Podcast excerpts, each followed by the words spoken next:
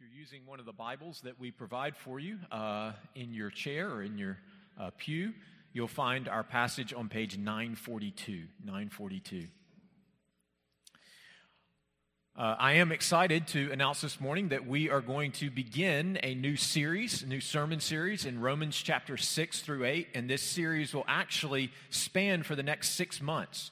Uh, so, from uh, January through to June, uh, we will be walking through Romans chapter 6 through 8.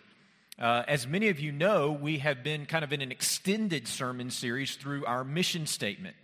And so uh, I know we often have new people here at the church. If you're not aware yet, our mission statement is to glorify God by making disciples who enjoy, live, and proclaim the gospel.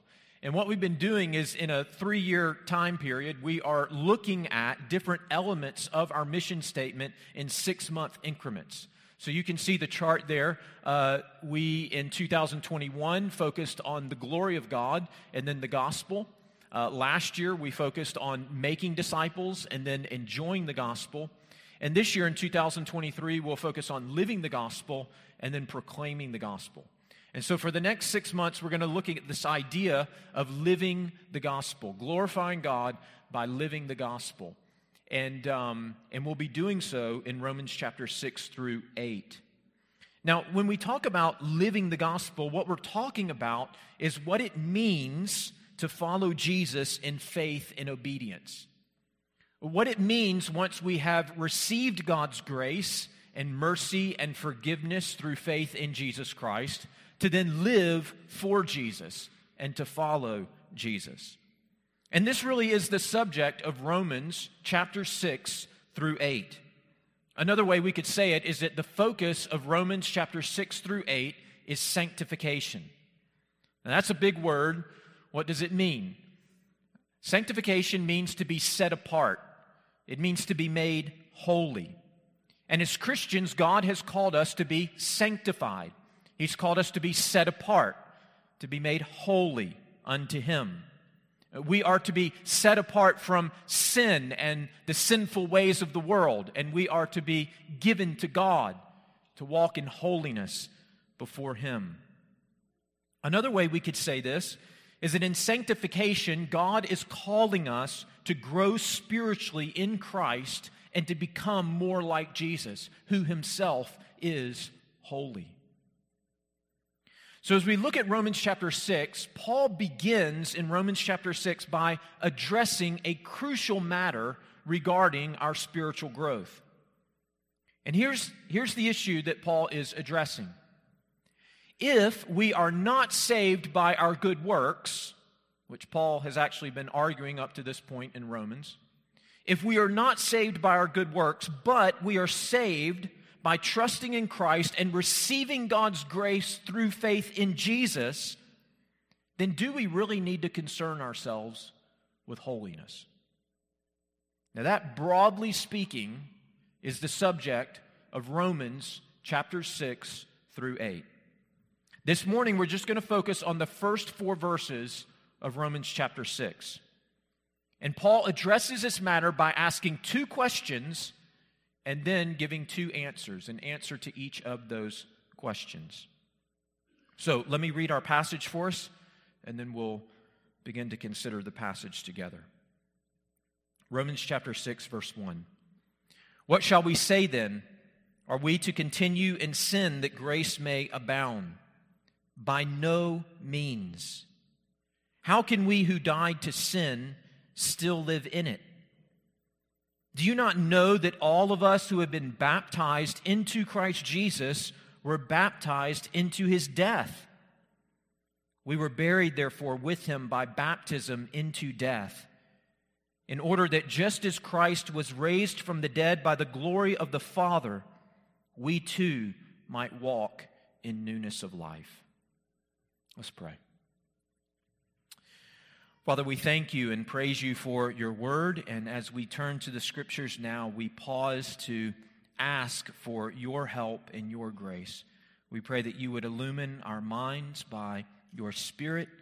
And Father, we pray that by the power of your word, you would change and transform our hearts and lives. And it's through Jesus Christ our Lord we ask it. Amen. Well, the way that I've broken up our passage this morning is two questions and then two answers. And the first question we see here in our text is Does abounding grace result in abounding sin? So, this is our outline. First question Does abounding grace result in abounding sin? Now, this was actually one of the accusations that Paul's opponents made against him and against his gospel. You see, up until this point, Paul's been making the argument that we are all sinners and we are saved by grace through faith in Jesus Christ. In particular, in Romans chapters 4 and 5, Paul declares the free grace of God through faith in Jesus. He declares that we are not saved by our good deeds, we are not saved by our best efforts, but rather by trusting in Jesus, by believing that Jesus died on the cross for our sins, to suffer the penalty for our sin in our place, so that we trust Him as our Savior and we receive God's grace and forgiveness through Christ. And Paul concludes this discussion in chapter 5, verse 20, with these words. So if you just look a little bit up the page, you'll see in chapter 5, verse 20, the Apostle Paul writes, Now the law came in to increase the trespass. Here it is. But where sin increased, grace abounded all the more.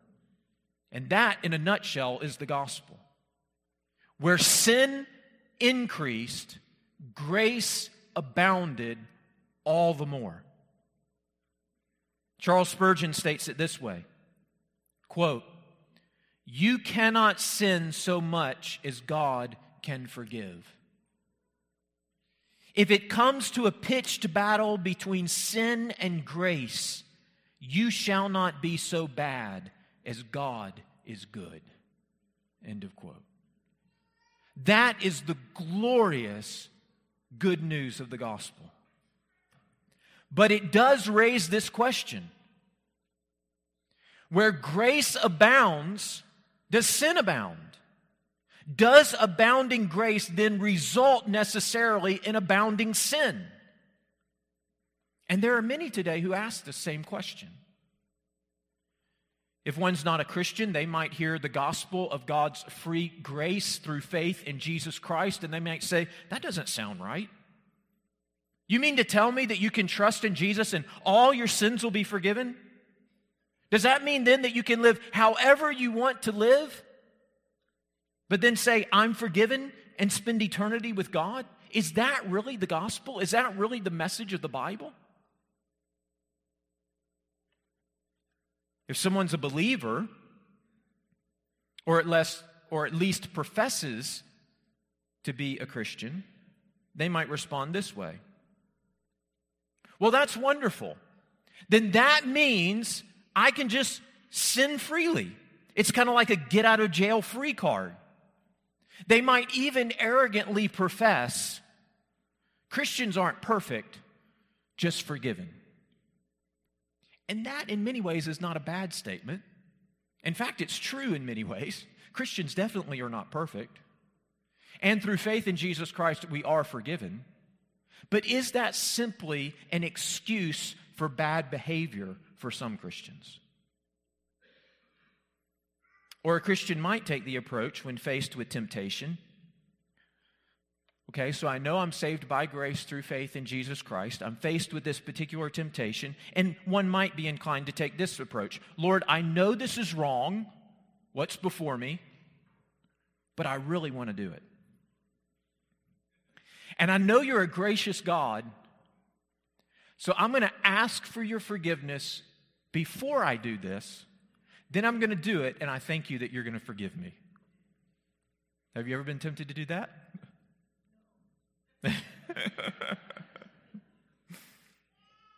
is that how the good news of the gospel is to function in a Christian's life? So here's the question Does abounding grace result in abounding sin? The first answer impossible. Look there in verse 1. What shall we say then? Are we to continue in sin that grace may abound? By no means. Or your translation might read, May it never be. The way I've expressed it here is impossible. It is impossible for God's abounding grace to result in abounding sin. Now, we're going to press into this deeper, but I just want to make this point before we do. Notice how Paul does not answer the question.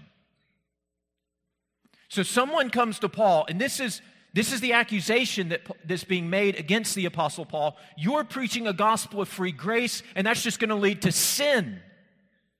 And in fact, this is bringing a tremendous amount of persecution in the Apostle Paul's life because the Jews are saying, You are neglecting the law, and your gospel is going to lead to more and more sin. And so they're running him out of cities and stoning him and throwing him in prison. And the Apostle Paul does not respond to that accusation by saying, Oh, no, you misunderstood. You see, you thought I was preaching a gospel of free, abounding grace. That's not what I was saying. You misunderstood. Actually, the gospel I preach says that yes, God will show you some grace, but you got to do your part too. You need to work. You need to put forth your best effort. You need to bring some of your good deeds to the table. And then you mix your good deeds with some of God's grace. And in the end, hopefully, you'll make it into heaven. Now, that is the gospel that most people, I dare say, believe today. And Paul would say it's a false gospel, it is no gospel. So that's not Paul's answer. Rather, Paul's answer is not to diminish or minimize grace, but rather to expound upon it further, to explain it more fully and deeply. Paul's answer to this question is not to negate grace. Paul's answer, rather, is to press the Roman Christians into a deeper knowledge and experience of the grace of God. And what we will see in the coming weeks, and we'll see some of this this morning in particular, is that Paul's answer is to the Roman Christians you don't understand the extent of God's grace. Because God's grace not only atones for the guilt of your sin, God's grace breaks the power of sin in your life. Therefore, if you are a recipient of God's grace, it is unthinkable, it is impossible that God's abounding grace in your life could result in abounding sin in your life. Now, of course, one of the reasons why we know this is true is because the whole purpose that God, for which God sent his son into the world was not to relinquish us to the mastery of sin, to the reign of sin, but rather to deliver us from sin. To deliver us from the guilt of sin and the power of sin. So, in one sense, the question itself would seem to reveal that one does not understand the gospel. The question itself reveals a deep misunderstanding of what it means to be a Christian. So at this point, I do want to say, especially before we move on, I do want to say, especially, a word to the young people who are here with us this morning. Our church has been blessed by the Lord with many young people, babies and children and youth. And for many of you who are young, who are here this morning, you are here in large part because your parents bring you to church. And praise God for that. That is wonderful. Praise God. It may not always feel wonderful to you when they're making you get up on Sunday morning and get ready and come to church. But praise God for Christian parents who bring their children to church. But it's vital that you understand that a knowledge of the Christian gospel is not enough to save you. So if you have parents that have been bringing you to church for some time, there is a good chance that you understand the content or the basic facts and truths of the gospel. You understand that there's a God who has created us. You understand that we are sinners and we have rebelled against him. You understand that God, in his great mercy and grace in his Son, Jesus Christ, to die on the cross for our sins and to be raised from the dead for our salvation. You even understand that you must believe and trust in Jesus in order to be saved. But it is also true that you can know all of those things and not be a Christian. It is so important for us to understand that the gospel is not simply knowledge. The gospel itself contains power. The gospel is life. And so it is not just enough to know those things. We must turn from our sins. We must trust in the Lord Jesus Christ. And if you trust in Him and you yield your life to Him, He will change you and transform you by His Spirit so that you will walk in a new and different way, so that you'll walk by faith in Him and obedience to Him. And this is evidence of your faith in Him. You will not be perfect, but by the grace of God, you will be changed. It is impossible for one to truly trust in Christ, to be united to Christ, and not be changed and transformed by that same Christ. So that's the first question, and that's the first answer. Does abounding grace result in abounding sin? Impossible. Now, here's the second question how can we who died to sin still live in it? How can we who died to sin still live in it? Look there at verse 1 and 2. What shall we say then? Are we to continue in sin that grace may abound? By no means. And here it is. How can we who died to sin still live in it? Now, when Paul speaks of us dying to sin, Paul here is making a reference to our union with Christ, that we are united as Christians to Christ by faith. And Paul will further unpack this idea throughout Romans chapter 6. We're actually going to be talking about it more next week.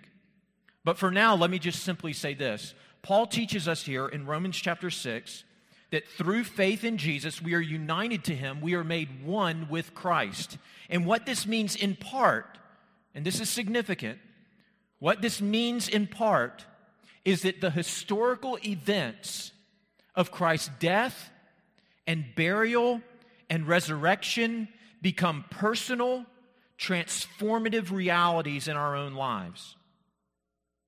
So here, Paul assumes that all Christians have been united to Jesus in his death. So that there is a real sense when Christ died, we died. When Christ died, we died. That means that we died to sin, which means all Christians in Christ have spiritually died to sin. And here's the deal, and this is one of the arguments that Paul's going to be making in Romans chapter 6. Dead people don't keep on sinning. Now, that doesn't mean that Christians never sin. Paul is not teaching perfectionism here, and we're going to address that in the weeks to come. But it does mean that sin no longer has the final say in the believer's life. Its power over us has been broken so that, as Paul says here in Romans chapter 6, we can't continue on in sin, live in sin, especially as we think of in an intentional, unrepentant way. And so, in some respects, the answer to this question, this second question, is implied. How can we who died to sin still live in it? We can't. We can't. But how do we know we can't? And that's really where Paul goes in his answer. How do we know we can't continue in sin in the same way that we did before if we've been united to Christ? And this leads to the second an- this is the second answer, okay? So this outline if you're following, taking notes is the second answer. Paul says the way we know is our baptism. The second answer is remember your baptism. Look there in verse 2. By no means, how can we who died to sin still live in it? Verse 3. Do you not know that all of us who have been baptized into Christ Jesus were baptized into his death? We were buried, therefore, with him by baptism into death, in order that just as Christ was raised by the glory of the Father, we too might walk in newness of life. So, there are several things we learn here in our text about baptism. I want to hit these pretty quickly, each one of these pretty quickly. The first thing we learn here about Christian baptism is that Paul is speaking here in these verses of water baptism. Okay? Paul is speaking and for some of you, you might think, well, why even say that? Well, I'll, I'll try to explain that. But Paul is speaking here in Romans chapter 6 of water baptism. The reason why I say that is because some have suggested that in Romans chapter 6, Paul is speaking about spiritual baptism, baptism in the Spirit, but he's not really thinking about water baptism. And they make a distinction between the two. He's not thinking about actual physical baptism into water.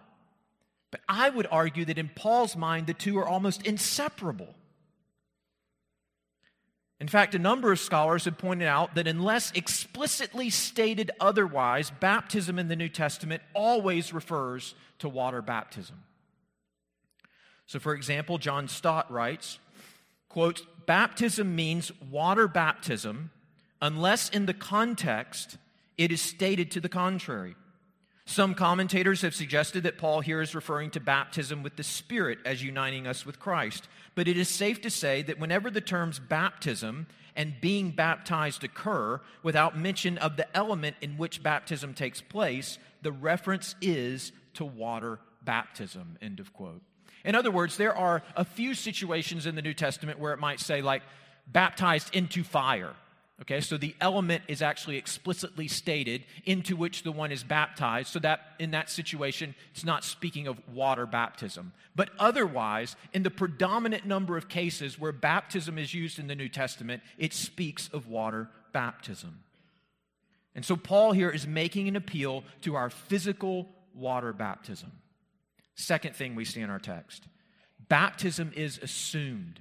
This is the second thing we see regarding baptism baptism is assumed. Look there in verses 3 and 4. Do you not know that all of us who have been baptized into Christ Jesus were baptized into his death? We were buried, therefore, with him by baptism into death. Now, this is interesting because Paul is writing to the church in Rome.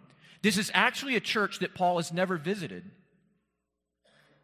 And as Paul writes to this church, he assumes that all of the believers there in Rome in that church have been baptized, that they have experienced water baptism. Do you not know that all of us, he's including himself, who have been baptized into Christ Jesus? And you see what Paul is saying here. He's, he's saying, Surely you know.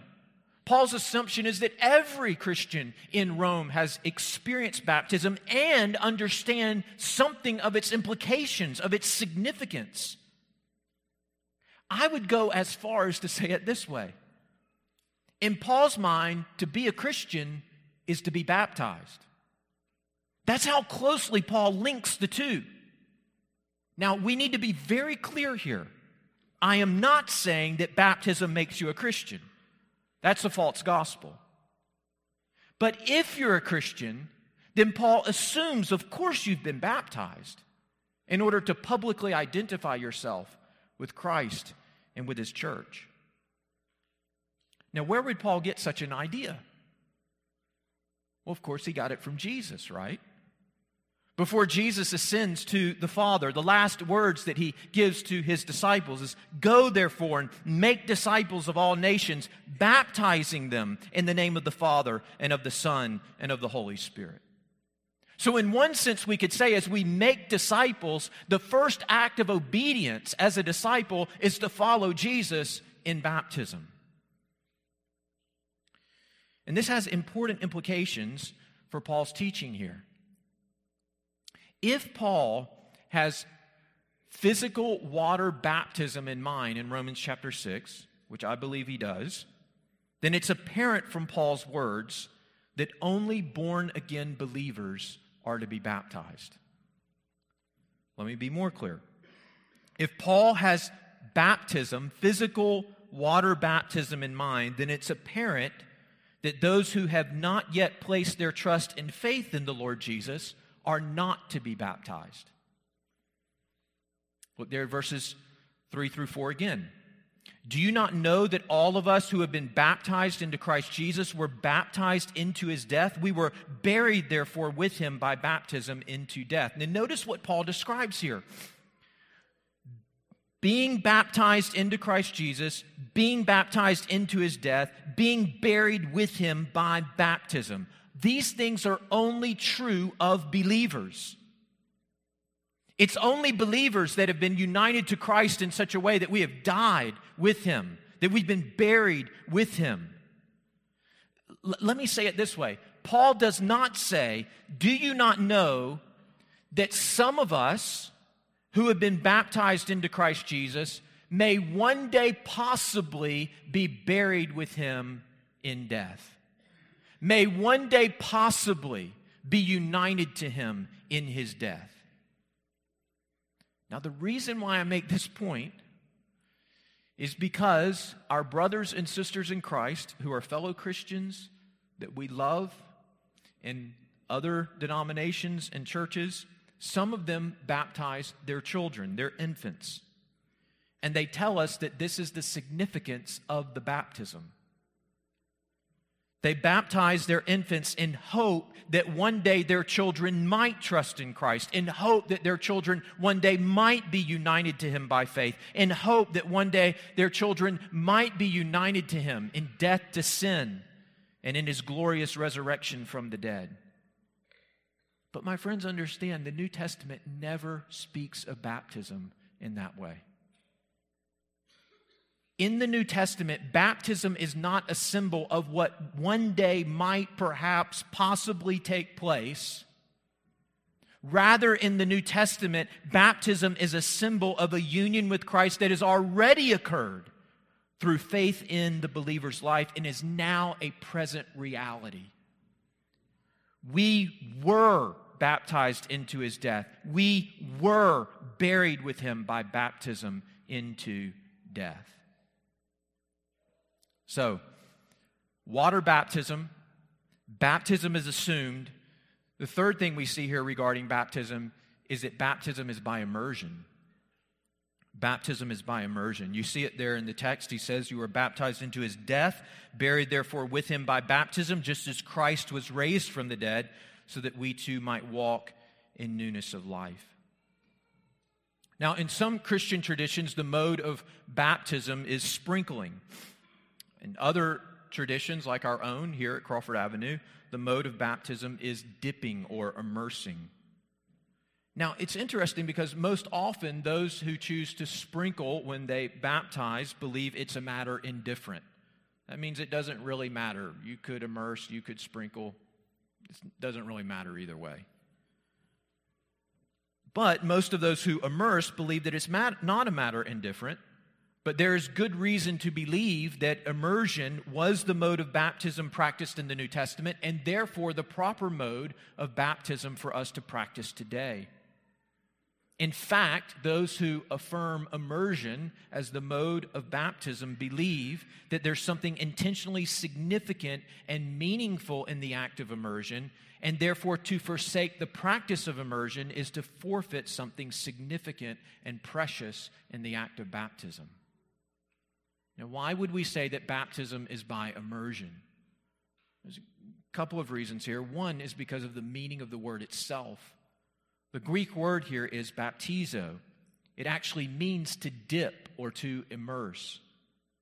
And one of the reasons why we have this confusion is because we transliterate the word here, baptizo, rather than translate it. So, in other words, in our Bibles, we provide the English sound of the Greek word. Baptizo, what's the English sound of that? Baptize rather than translating the Greek word to dip or to immerse. And then I point this out here because in Romans chapter 6, there seems to be further evidence here that immersion, immersion is the proper mode of baptism. Because in, Paul, in Romans chapter 6, Paul reveals the symbolic significance of this act of immersion. I think that's what's happening here in Romans chapter 6. In fact, we declare this reality every time we have a baptism here at Crawford Avenue. As I lower the one who is being baptized into the waters, I declare the words of the Apostle Paul here, buried with him in baptism. And as I raise that individual out of the water, I declare the words of the Apostle Paul here, raised to walk in newness of life. And it seems that's what Paul is getting at here that the symbol of immersion is death with Christ, buried in the waters of baptism, life with Christ, being raised up out of those waters which represent death. In this way, immersion beautifully symbolizes our union with Christ in his death and resurrection. And I would simply say that in the practice of baptism, nothing compares with the act of immersion in symbolically capturing the depth of the believer's union with Christ and the radical transformation that takes place in a believer's life through faith in Jesus. Understand that immersion is a symbol of resurrection, it is a symbol of death leading to life. And so, what Paul is saying here in Romans chapter 6 is he's raising this question should we continue in sin that grace may abound? Paul is saying here, remember your baptism. You were immersed into Jesus. You were immersed into his death. You died to the old person that you were. And now you are alive in Jesus. Remember your baptism. You are a different person in Christ. The fourth thing that we see here regarding baptism is that baptism represents a new identity. It represents a new identity. Look there in verse 3. Do you not know that all of us who have been baptized into Christ Jesus were baptized into his death? Now, I've been reading a book on sanctification by Sinclair Ferguson in this preparing for this sermon series entitled Devoted to God. And in one uh, chapter in that book, he actually refers to baptism as a naming ceremony. A naming ceremony. And we see something of that here where Paul is talking about being baptized into Christ Jesus. There's uh, something of that here, but we explicitly see it very clearly in Jesus' instructions to his disciples in Matthew chapter 28, where he says that disciples are to be baptized into the name of the Father and of the Son and of the Holy Spirit. For many of us, perhaps most of us, when our parents named us, they chose a name because, in part, the meaning of that name, the significance of that name, what that name represented. For example, my parents gave me the name James Gilbert Daniel Jr. Bert comes from Gilbert. So I was named, I'm a junior, I was named after my father. My father was given those names by as a result of different individuals within our family, different men in our family. He was given those names, and then those names were passed down to me. For our children, our first son, Noah Spurgeon Daniel, named after a biblical character, a spiritual kind of hero in the faith, and then given our family name. Isaiah Newton Daniel, same thing, biblical character, a spiritual hero, John Newton, and then our family name. Tatum Abigail Daniel. Tatum is my wife's maiden name, Abigail, a biblical name, Daniel, our family name. You see, often the name or names given to us at our birth tell us something about where we come from. They tell us something about who we are. They tell us something perhaps of what our parents hope we will become or aspire to be. And if that is true with the family names that we are given at birth, how much more so in our baptism? Our baptism, in that sense, is a naming ceremony. We are baptized into Christ. We are baptized into the name of the Father and the Son and the Holy Spirit. In other words, we are baptized into the name of the Trinity. And our new name tells us something about the family into which we have been born or born again. It tells us something about who we are now, who we represent, how we should now live and walk. It says something profoundly about who we are. In this sense, baptism is a declaration of our new identity in Christ. And Paul, writing to the Christians in Rome here, are saying to those Christians, Do you know your new name? Do you know your new identity? In your baptism, you've been given a new name, a new identity. How could you go back to your old life? How could you go back to who you used to be? You've been baptized into the name of the Father and of the Son and of the Holy Spirit. So, baptism is water baptism here, I believe. It is assumed, it's by immersion, it represents a new identity. And then the final thing regarding baptism, and this is where we'll close, is that baptism is a symbol of our union with Christ. It's a symbol of our union with Christ. Look there again in verses 3 to 4. Do you not know that all of us who have been baptized into Christ Jesus were baptized into his death? We were buried, therefore, with him by baptism into death, in order that just as Christ was raised from the dead by the glory of the Father, we too might walk in newness of life. Now, next week, when we look at verses 5 through 10, we are going to delve more deeply into this idea of union with Christ.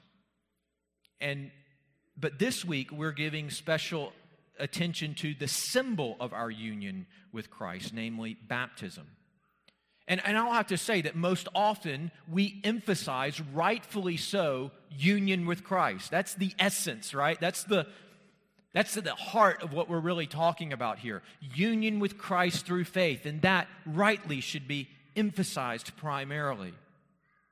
But it is appropriate at times to stress the symbol lest the symbol be forgotten or deemed unnecessary or unimportant. And what Paul is saying here to the Christians in Rome is do you not know, do you not understand what your baptism symbolized?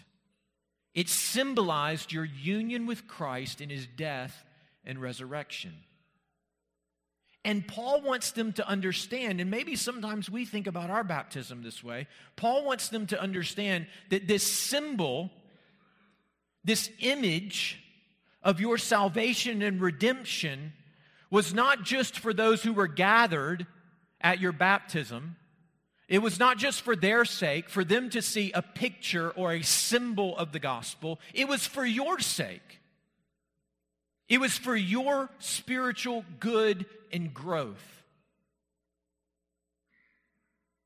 You know, when two people get married, I think I've used this illustration before, and I think it's so helpful in terms of understanding baptism.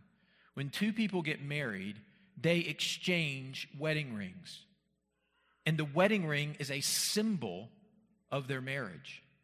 That's how baptism functions in our lives as Christians. Now, we can learn a few things from this.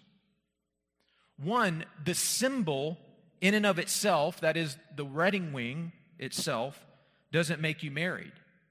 So I have a wedding ring. You can buy a ring like this and you can put it on, but that doesn't mean you're married, right? When I was in high school, I'm not necessarily encouraging this practice, but it just happened.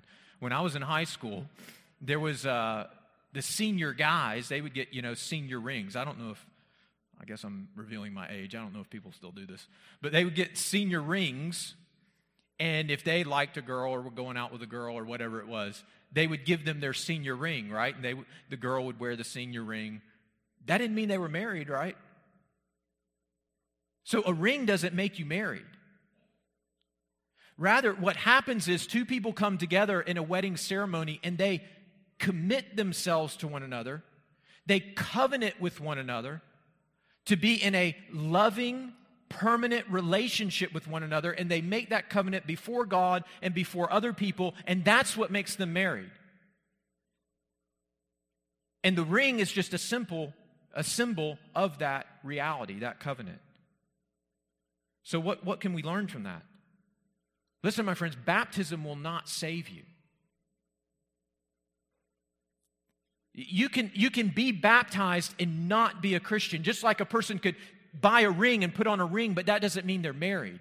Something far more profound and deep must take place. You must trust in the Lord Jesus. In other words, you must believe in Him, trust in Him in such a way that you enter into a loving, permanent, covenant relationship with the Lord Jesus. That's what union with Christ is. Having said that, going back to the wedding ring, if two people are married and one of them doesn't want to wear the wedding ring, that might be cause for concern. I mean, just think about the guy who says, Yeah, I really want to marry you. I, I would like for us to be married, but I don't. I don't really want to wear a wedding ring. I mean, I don't think it's that important to publicly identify myself with you. that might not go over well.